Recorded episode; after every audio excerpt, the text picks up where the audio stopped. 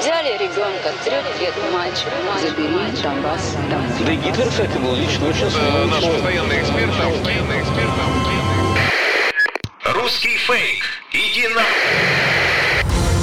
Розвінчуємо російські фейки, які прагнуть зламати наш дух. З експертом детектора медіа Вадимом Міським на українському радіо. Вітаю! З вами Вадим Міський, і ми знову починаємо розбиратися у ворожій брехні, розбирати на атоми різноманітні фейки та вкиди і відправляти їх у слід за російським кораблем. Для чого ми це робимо? Щоб якомога менше українців потрапляли на вудочку пропагандистів, тому що очевидно війна відбувається не лише за території, а й за наші з вами уми. Тому знати фейки в обличчя це бути озброєними в інформаційній війні. Звісно, там, де є така можливість, ми на прикладах будемо розбирати характерні стандартні прийоми російської пропаганди і таким чином вчитися розрізняти маніпулювання, шахрайство, дезінформацію самостійно. Прокремлівські медіа і телеграм-канали дуже схвилювалися арештом В'ячеслава Богуслаєва, якого підозрюють у роботі на Росію. Масово поширюють повідомлення про те, що Богуслаєв Росії не друг, а його арешт це зачищення конкурентів Зеленського. Власне, в суботу, увечері, 22 жовтня, у Запоріжжі Служба безпеки України затримала почесного президента акціонерного товариства Мотор Січ В'ячеслава Богуслаєва за підозрою у роботі на Росію. Корпорація Мотор Січ це одна із провідних у світі корпорацій з розробки виробництва, ремонту і сервісного обслуговування авіаційних газотурбінних двигунів, які використовуються для літаків і вертольотів. І це підприємство працює ще із дорадянських часів і було приватизоване після здобуття Україною незалежності. Слідчі служби безпеки України встановили, що компанія Мотор Січ після 2014 року, коли вже йшла війна із Росією, продовжувала постачати авіадвигуни до російських літаків, які бомбили Україну. І от після затримання Богуслаєва у наступні кілька днів. Цей арешт і затримання активно обговорювалося російськими пропагандистами в соцмережах, аби довести, що він нібито не має жодного стосунку до Росії. Спершу пропагандисти вкинули інформацію, що арешт це зачищення конкурентів Зеленського перед новим політичним сезоном. Нібито українська влада іще з 21-го року заарештовує усіх, чия думка розходиться із політикою Зеленського. Пропагандисти запевняють, що на всіх, хто співпрацював колись з Росією, є зібраний компромат.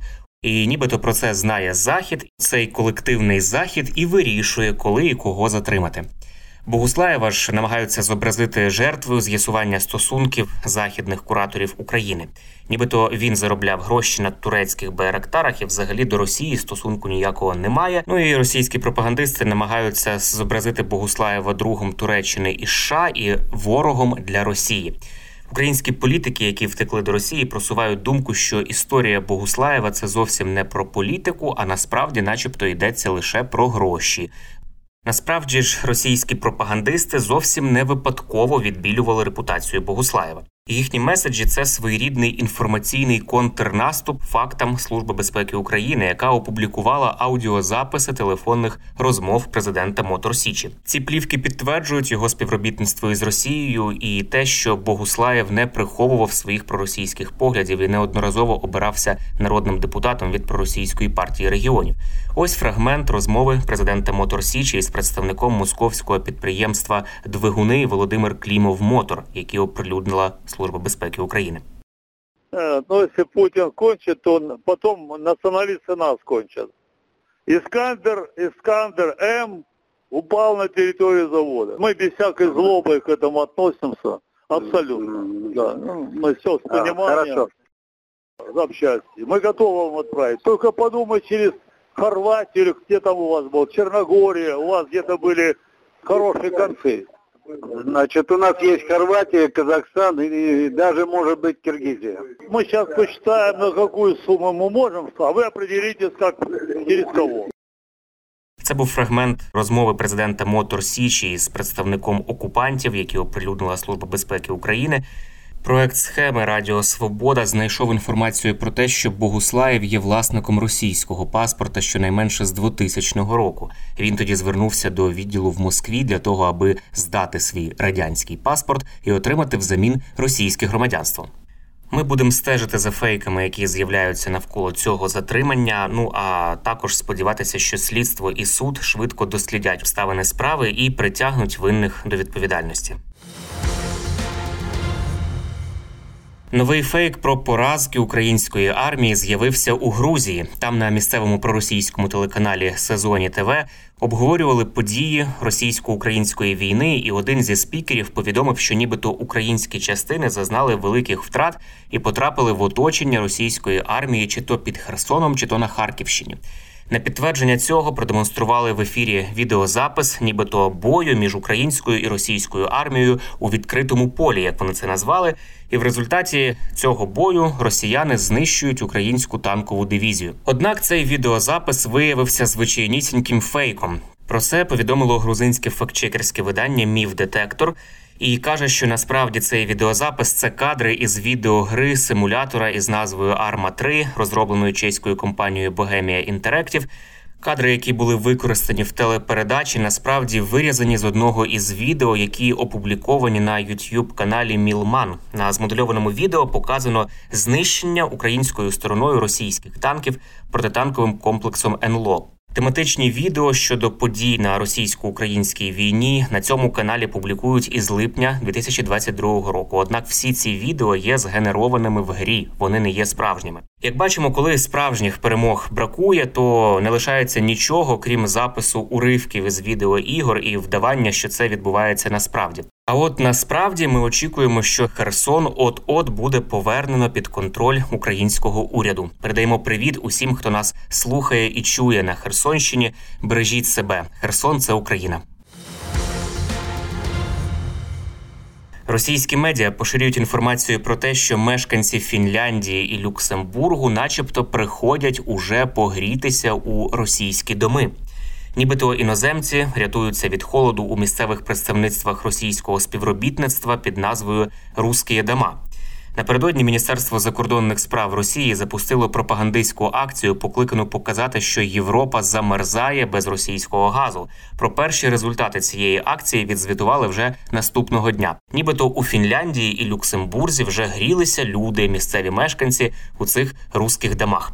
Аналітики проекту інсайдер з'ясували, що в Люксембурзі минулого тижня було досить тепло від 17 до 21 градуса в день і 10-14 градусів уночі. У якості фейкового доказу обігріву фінів і люксембуржців пропагандисти використали відео із показу мультфільму Альоша Попович і Тугарин Змій, яке відбулося в російському домі в Копенгагені, столиці Данії. Ця дезінформація спрямована на те, щоб показати, що Європа, начебто, замерзне без російського газу, але цього можна уникнути, якщо європейці забудуть про війну в Україні і виступлять проти антиросійських санкцій. Ну і звісно ж почнуть знову масово споживати російську культуру і російський газ.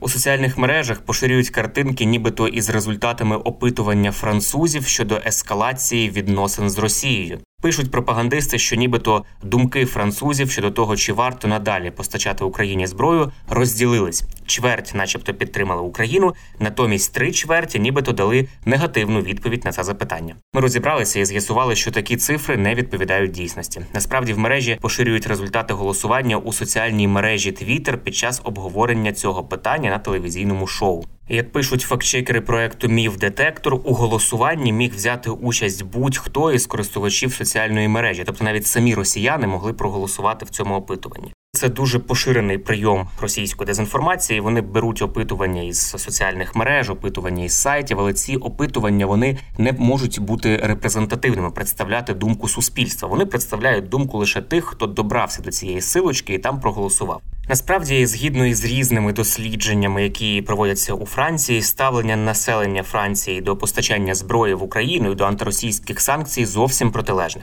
От, наприклад, є дослідження інституту громадської думки Франції, де 60% французів підтримують постачання зброї в Україну, а дві третини підтримують економічні санкції проти Росії. Це ж саме опитування також показало, що 6 із 10 французів підтримують вступ України до Європейського союзу. Російська пропаганда цілком свідомо і систематично маніпулює громадською думкою для того, щоб створити враження, що громадяни інших країн, начебто, Україну не підтримують.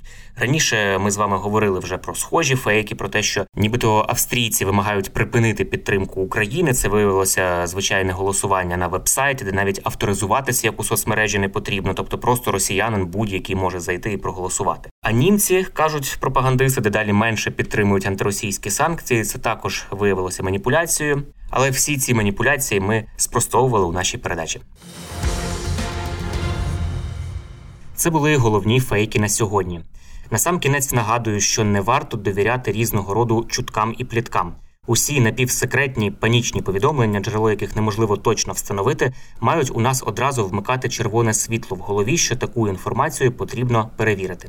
Як правило, за такими неконкретними джерелами та емоційним панічним викладом ховаються інформаційно-психологічні операції ворога, який прагне нас деморалізувати. Довіряти ми можемо офіційним повідомленням української влади та новинам авторитетних медіа, наприклад, суспільному мовленню. Ну і не забуваємо, що від нашої з вами поміркованості і зваженості при поширенні різного роду інформації, а ми це робимо щодня у розмовах із друзями чи в соцмережах. Зрештою залежить успіх всієї країни в інформаційній війні. З вами був Вадим Міський. До зустрічі. Русский фейк. Иди на... Розвінчуємо російські фейки, Фейки. Які прагнуть зламати наш дух. З експертом детектора медіа Вадимом Міським на українському радіо.